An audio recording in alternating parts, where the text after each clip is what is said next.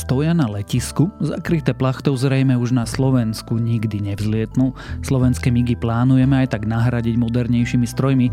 Teraz sa však uvažuje, že tieto lietadlá odovzdáme Ukrajine a okamžite sa okolo toho začala točiť politika. Je streda 15. februára, meniny má pravoslava, dnes by malo byť podobne ako včera, nejako tak polojasno, cez deň sa však môže zamračiť. Denné maxima by sa mali pohybovať medzi 5 až 10 stupňami. Počúvate Dobré ráno, denný podcast denníka Sme s Tomášom Prokopčákom.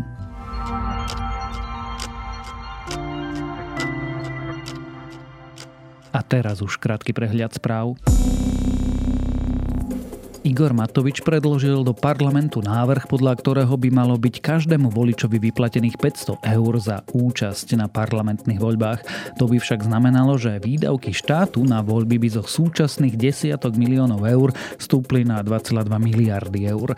Matovič tvrdí, že to nie je volebná korupcia, ale chce zvýšiť volebnú účasť.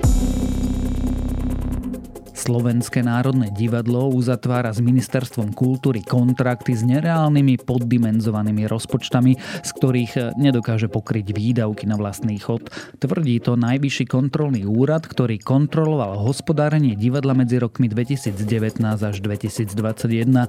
Za tento stav podľa úradu môže najmä ministerstvo. Slovenská republika nesplnila podmienky pre čerpanie eurofondov na znižovanie chudoby. Vláda totiž neprijala plán ukončenia bezdomovectva, ku ktorému sa zaviazala, upozornila Európska komisia. Slovensko tak nebude mať nárok na preplácanie eurofondových projektov, ktoré sa týkajú sociálneho začleňovania a znižovania chudoby a to až do volieb v septembri. Pri pobreží Južnej Karolíny vytiahli z vôd Atlantického oceánu značnú časť trosiek čínskeho špionážneho balóna. Spojené štáty ho zostrelili 4. februára. Trosky, vylovené z morského dna, vážili takmer tonu. Nachádzala sa medzi nimi aj elektronika a kusy konštrukcie. Tanky Leopard dodajú Ukrajine Nemecko, Polsko, Kanada, Portugalsko, Španielsko, Norsko, Dánsko aj Holandsko. Včera to oznámilo americké ministerstvo obrany. USA, Nemecko a Holandsko dodajú Ukrajine aj Patrioty, modernú protivzdušnú obranu pošlo aj Francúzsko a Taliansko. Ak vás správy zaujali, viac nových nájdete na webe denníka Sme alebo v apke Denníka Sme.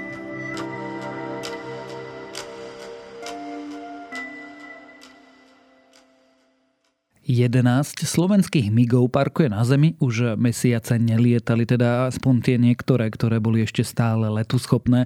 Objavil sa teda nápad, či by sme aj tak nevyužiteľné slovenské stíhačky radšej neposunuli na Ukrajinu, kde by pomáhali brániť krajinu pred Ruskom. To sa však nepáči Ficovi a jemu podobným, no okolo migov sa začali točiť aj pochybní priekupníci. V akom stave teda naše migy sú, čo s nimi urobíme, to sa už budem pýtať reportér reportéra denníka SME Michala Katušku.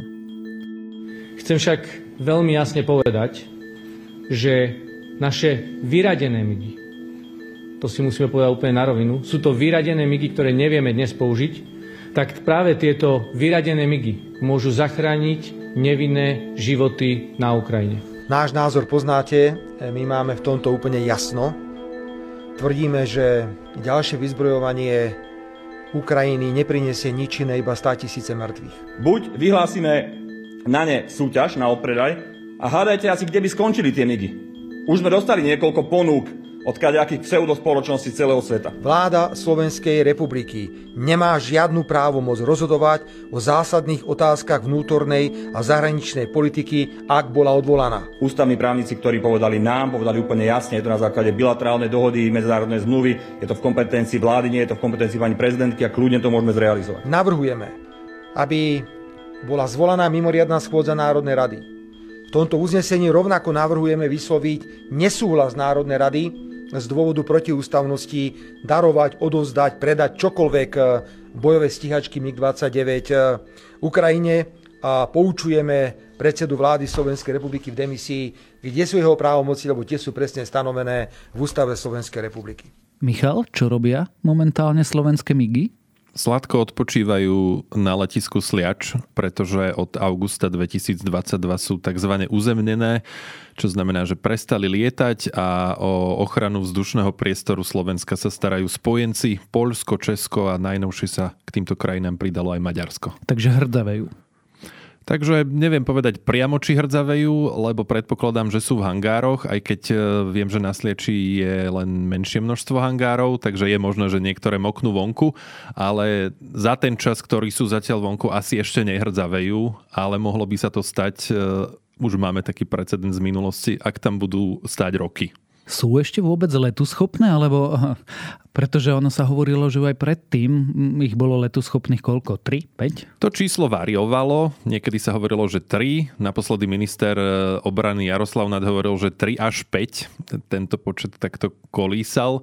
Podľa mojich e, informácií by letu schopné mali byť pripravené najviac dve a keďže máme doteraz už len štyroch aktívnych pilotov, ktorí pilotujú MiG-29 a všetci ostatní, hlavne noví piloti, sú preškolovaní na nové americké stroje F-16, ktoré majú doraziť e, v roku 2024.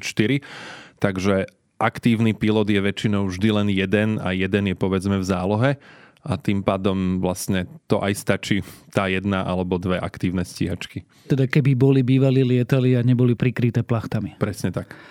Pýtam sa preto, že s nimi sme už asi nerátali. My sme s nimi už určite nepočítali.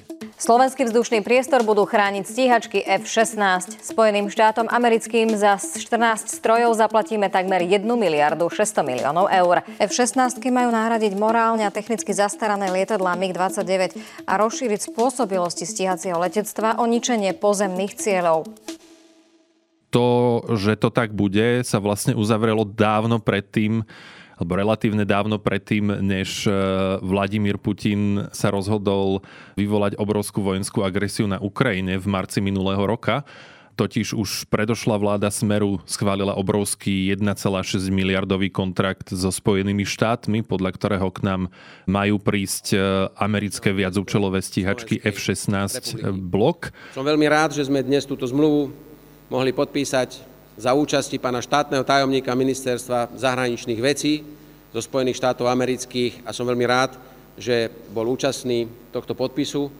Aj to potvrdzuje naše dobré vzťahy a Slovenská republika chce vyslať jasný signál, že svoje budúce postavenie vidí naďalej tak v Európskej únii, ako aj v Severoatlantickej aliancii. A tým pádom bol spečatený celý osud e, MiG-29 a aj v prenesenom význame závislosť slovenských ozbrojených síl od Ruska a od ruských konštruktérov a od ruských technikov, ktorí sa na letisku Sliač uprostred krajiny, členskej krajiny NATO vlastne starali o tieto naše lietadla. Takže možnosť zvrátiť tento stav už v podstate neexistuje, respektíve on technicky existuje, ale je z ríše snov, pretože jednak som spomenul, že máme už len tých štyroch pilotov. Tie stíhačky už nemá vlastne kto servisovať. Na Sliarskom letisku podľa informácií z ministerstva obrany zostal už iba jeden ruský technik, ktorý teda toho až tak veľa nemôže opraviť a rovnako je náročné po invázii Ruska do Ukrajiny aj získať nejaké náhradné diely a, a vlastne dlhodobo sa starať o tie stíhačky. Takže áno, môžeme pokojne, spokojným svedomím povedať, že e, tieto migy už pod slovenskou vlajkou nikdy nevzlietnú.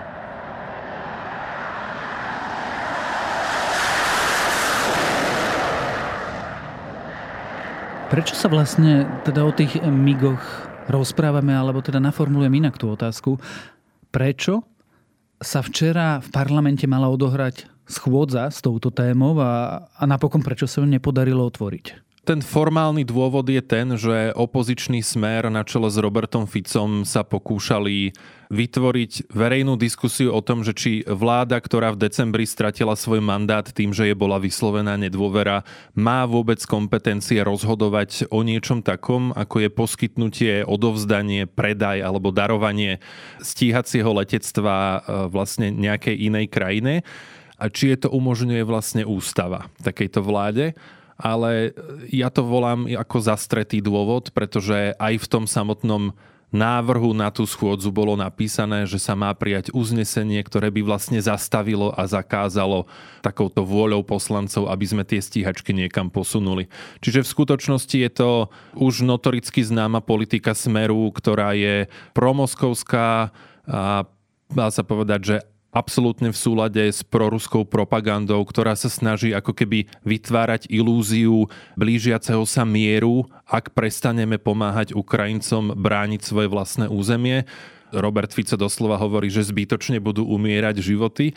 Otázka znie, či by to hovoril aj, ak by sa to týkalo celistvosti územia Slovenska, ale to je iná téma. V zásade tá celá schôdza mala jednoducho osloviť znova tých istých potenciálnych voličov Smeru a ukázať, že Robert Fico robí všetko preto, aby skôr pomohol Vladimirovi Putinovi ako obyvateľom Ukrajiny.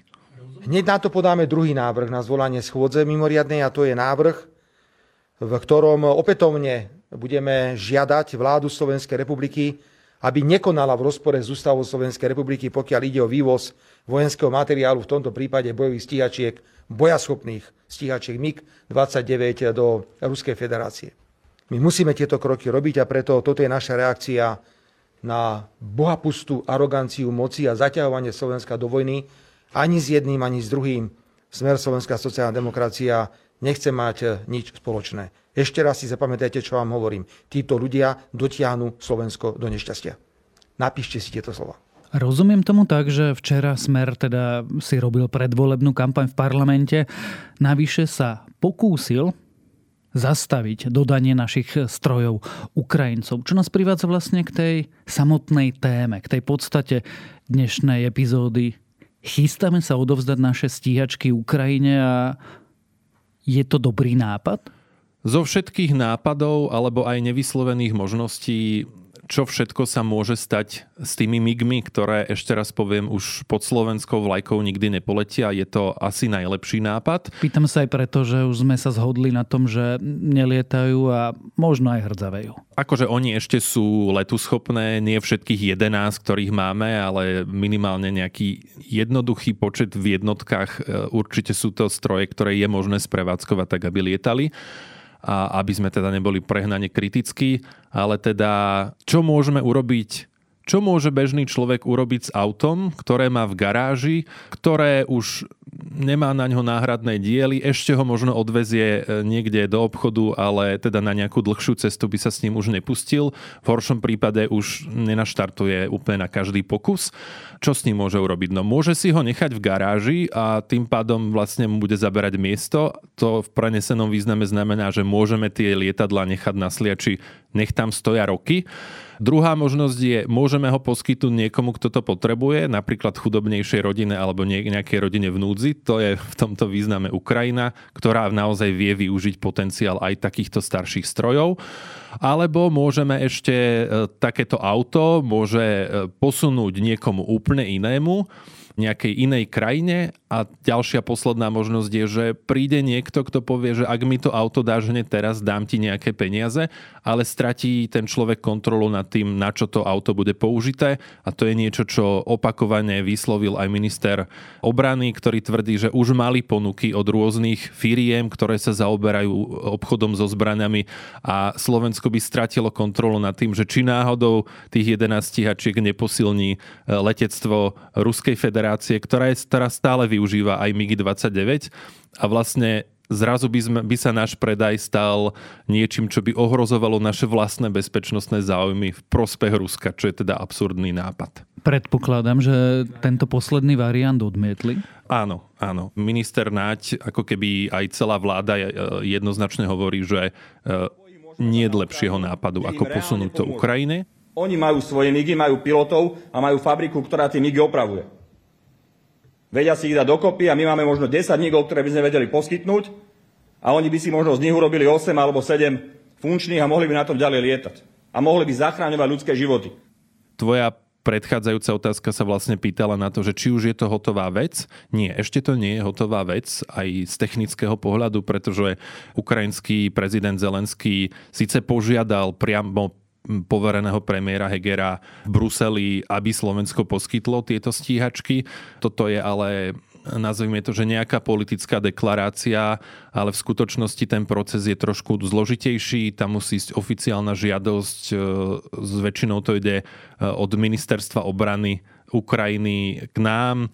Takisto sa o tom zvykne rokovať aj e, medzi spojencami, veď napokon e, včera bol minister obrany Jaroslav Naď na stretnutí krajín Rammstein, čo sú teda v podstate členské krajiny NATO plus niekoľko ďalších, ktoré cez tento formát sa snažia poskytovať nové prostriedky obrany Ukrajincom.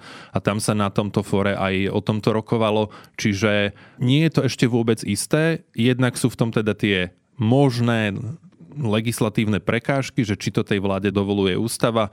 A druhé je samozrejme tá technická časť, že za akých okolností to vieme poskytnúť Ukrajine, akú protihodnotu za to chceme, lebo takéto vyjadrenia boli tiež veľmi explicitné, že nechceme to darovať, respektíve ak to darujeme Ukrajine, môže to ísť tým istým systémom, ako sme im darovali už e, obrnené vozidlá, veľmi staré BVP-1, za ktoré sme dostali tanky z Nemecka. Čiže toto je jedna z možností. My vieme, čo by sme za to mohli chcieť, lebo to je vec, ktorú si asi ani naši poslucháči tak často neuvedomujú, že nie všetky tie naše darovania sú úplne nezištné. My niečo za to dostávame. Áno, nie je to nezišné. E, my sme napokon Ukrajine poskytli systém S-300, ale zaň sme z jedného európskeho finančného mechanizmu, špeciálneho fondu zriadeného práve na e, túto príležitosť. Už dostali okolo 80 miliónov eur ako revanš vlastne za to, že sme darovali Ukrajine aj tento systém. Okrem toho na Ukrajinu išlo e, množstvo paliva, množstvo munície. Predali sme im e, hufnice Zuzana, ktoré teda išli priamo ako predaj. Takže aj v prípade MIGov minister obrany hovorí, že samozrejme hľadá nejakú protihodnotu a on vyčíslil účtovnú hodnotu týchto liet, 11 lietadiel na 300 miliónov eur, potom neskôr tento výrok trošku korigoval v tom, že to je účtovná hodnota aj s muníciou, aj s ďalšími ako keby pridruženým materiálom, ktorý sa toho týka ale nakoniec povedal, že práve z tohto európskeho mechanizmu by Slovensko mohlo dostať 150, možno až 200 miliónov eur na oplátku. Čiže technicky by sme tie migy predali, akurát e, neplatila by ich Ukrajina, ale zaplatila by nám Únia na to? Európska únia. To je ako keby ten plán, ani to ako keby ešte nie je isté. Ak by sme zinkasovali 200 miliónov eur za 11 takýchto stíhačiek, tak by sa dalo povedať, že je to perfektný obchod.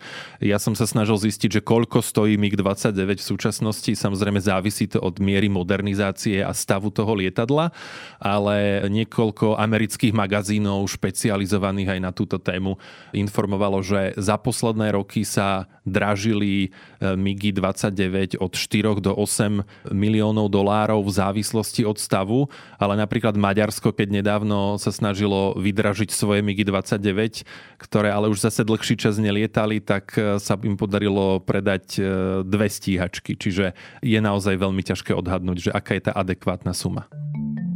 Ako sú rozložené politické strany, ako sú rozložené vlastne tie žetony v parlamente? Čo si myslí bývalá koalícia a opozícia o tom, že by sme odovzdali týchto 11, no povedzme 5 schopných strojov Ukrajine? Tak názor Smeru sme v podstate v úvode vyriešili. Tí sú absolútne proti tomu, aby na Ukrajinu prúdila akákoľvek vojenská pomoc. E, to isté stanovisko zastávajú aj extrémisti a fašisti v parlamente. Zmluva o obchodovaní so zbraniami bola podpísaná všetkými krajinami OSN, aj Slovenskou republikou. Priamo týmto rozhodnutím súčasnej poverenej vlády porušujeme článok 2 a bod D tejto zmluvy, kde sa presne hovorí, že tieto stíhačky nemôžu byť odozdané Ukrajine ani žiadnemu inému štátu. Ani Američania, ani veľmoci ani veľké štáty si nedovolujú takto priamo zatiahnuť svoje krajiny do vojny, ako to chceš spraviť ty, Heger. Trošku posunutý je postoj hlasu,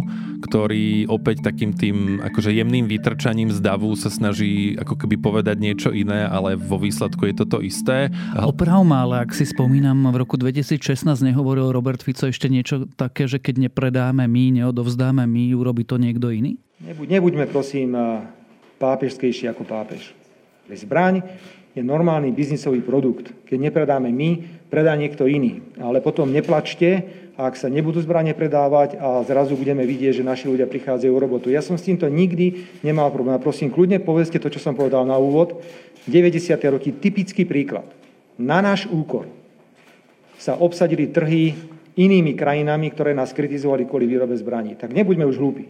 Majme aj my svoj vlastný rozum a majme hlavne odvahu o týchto veciach hovoriť veľmi otvorene. No áno, tak to bol ako keby notorický postoj viacerých vlád smeru k tomu, ako sa stavať k obchodu so zbraňami a napokon to boli vlády smeru, ktoré boli pri tom, keď e, postupne sa ocitali slovenské staré nemodernizované tanky T-72 v Alžírsku alebo proste v iných krajinách. Myslím, že bojové vozidlá sa ocitli v Indonézii a na opravách eh, MiGov 29, teda z toho neťažila len tá slavná ruská štátna firma RSK MiG, ktorá ako jediná sa po celom východ, bývalom východnom bloku e, Európy e, stará o tieto lietadla, ale aj spoločnosť Willing, ktorú zakladal Miroslav Výboch, priateľ Roberta Fica jeho vlastnými slovami a 50 miliónov eur podľa ministra obrany Jaroslava Nadia inkasoval každý rok za to, že, že sa starali o lietadla, takže áno, to je notoricky známe. A čo sa týka vlastne toho postoju hlasu, tam je ako keby ten posun v tom, že oni tvrdia, že nie sú primárne proti, ale že chcú, aby sa na tom zhodla vlastne Severoatlantická aliancia. Aj ďalšie mocnosti to považujú za veľmi vážny krok a preto by som nebol rád, aby Slovensko v tomto bolo, ako som to povedal, pionierom a snažilo sa urobiť niečo ako test, že ako na to zareaguje potom e, jadrová superveľmoc, ktorá pohrozila, že v takomto prípade bude inak nazerať na krajiny, ktoré takúto pomoc ponúknú a preto by som odporúčal, aby sme pomáhali, ale v rámci koordinácie s ďalšími členskými krajinami na to, aby sme neboli v tom sami. Čo je opäť ako keby chcenie niečoho, čo nie je možné, lebo členské štáty, keď vyjednávajú o nejakej vojenskej pomoci, tak je to rozhodnutie tých konkrétnych štátov, ale keby to malo byť kolektívne rozhodnutie, rozhodnutie NATO, čo ani v podstate taký orgán veľmi nie je, e, tak by to znamenalo priame zapojenie sa aliancie do vojny na Ukrajine a tomu sa vlastne celé NATO vyhýba a nechce ani e, sa vôbec dostávať do tejto pozície. Čiže e, ten návrh hlasu a Petra Pellegriniho je a priorne postavený na tom, že nie je možný a teda vo výsledku je ten názor veľmi podobný tomu smeru. Vo výsledku, nie v argumentoch. A čo na to bývalá vládna koalícia a čo na to Eduard Heger, ktorý vlastne už ani neviem, koho zastupuje. Strany bývalej štvorkoalície sú v tomto prípade e, ako keby v celku e, vyrozumené s tým, že súhlasia s posunutím týchto vyradených stíhačiek na Ukrajinu. Možno taký rezervovanejší postoj má zmerodina Borisa Kolára, ktoré toto hnutie vlastne hovorí, že si chce počkať na to, aké bude právne stanovisko expertov, či to vôbec je možné, ale ani teda sa nevyjadrili, že sú nejakým spôsobom proti tomu. V prípade, že by sme to vedeli predať, tie stíhačky, e, dajme tomu, že by nám to Brusel preplatil, tak je to príjem do štátnej kasy a môžeme zase z tých peňazí podporiť nejaký sociálny program. Takže toto by sa mi páčilo, keby sme tie stíhačky vedeli predať. A ostatné strany Olano, aj SAS a aj za ľudí v zásade ako keby tento model, že čo s MIGmi e, podporujú. Ak si to máme zhrnúť, Myslíš si, že tie migy Ukrajine odovzdáme? Je, bolo by to najlepšie riešenie. Zastaviť to môže práve ten právny problém. Áno, ani pomoc v tom, povedzme, najmoralistickejšom zmysle slova by nemala byť poskytovaná na úkor napríklad e, právnych predpisov a najmä pri porušovaní ústavy. Takže toto si naozaj e, musí vláda dobre zvážiť, že či na to má kompetencie. Tie názory právnych expertov by som zjednodušil do takých dvoch kategórií kategórií. Tá jedna časť e, ústavných právnikov vlastne tvrdí, že darovanie alebo predaj vlastne všetkých stíhacích lietadiel spadá do kategórie nejakého vážneho rozhodnutia o zahraničnej politike alebo hospodárskej politike štátu a tým pádom na ňo podľa ústavy nemá poverená vláda kompetencie. Tá druhá časť vlastne hovorí o tom, že ale veď vlastne hovoríme o vyradených lietadlách. Keby som to chcel posilniť a trošku nafúknuť, tak poviem o vyradených vyradených strojoch, niekto to dokonca nazvala šrot, čo teda už je naozaj príliš začiarov, ale že teda vlastne nehovoríme o niečom, čo aktívne slúži na obranu štátu, je to vlastne niečo, čo je vyradené a stojí na tom letisku. A teda v tom prípade to nemôže spadať do takejto kategórie. O tom majú rozhodnúť ústavní právnici. Definitívne by to mohol posúdiť ústavný súd, ale ak by to začal posudzovať ústavný súd, tak je takmer vylúčená pravdepodobnosť, že by sa to stihlo do volieb. A teda tým pádom by o tom rozhodovala až nová vláda.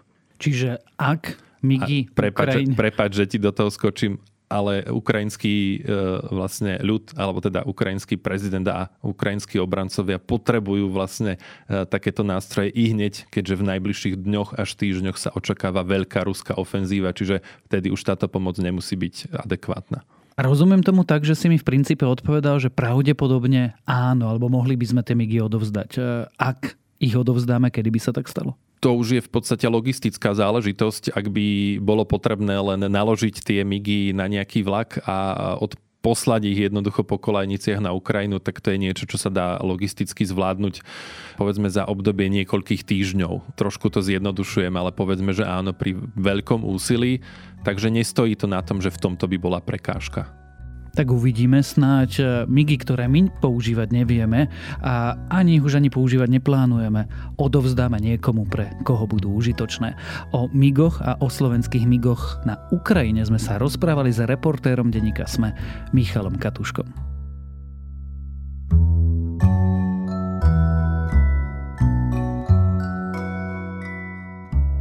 Vo včerajšej epizóde Dobrého rána sme sa rozprávali o záhadných objektoch, ktoré Američania v posledných dňoch zostreľovali na svojej oblohe.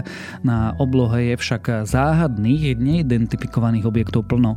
Zaujímavejšie sú dva iné momenty, že USA po nich začali intenzívnejšie pátrať, takže týchto objektov skrátka bude viac.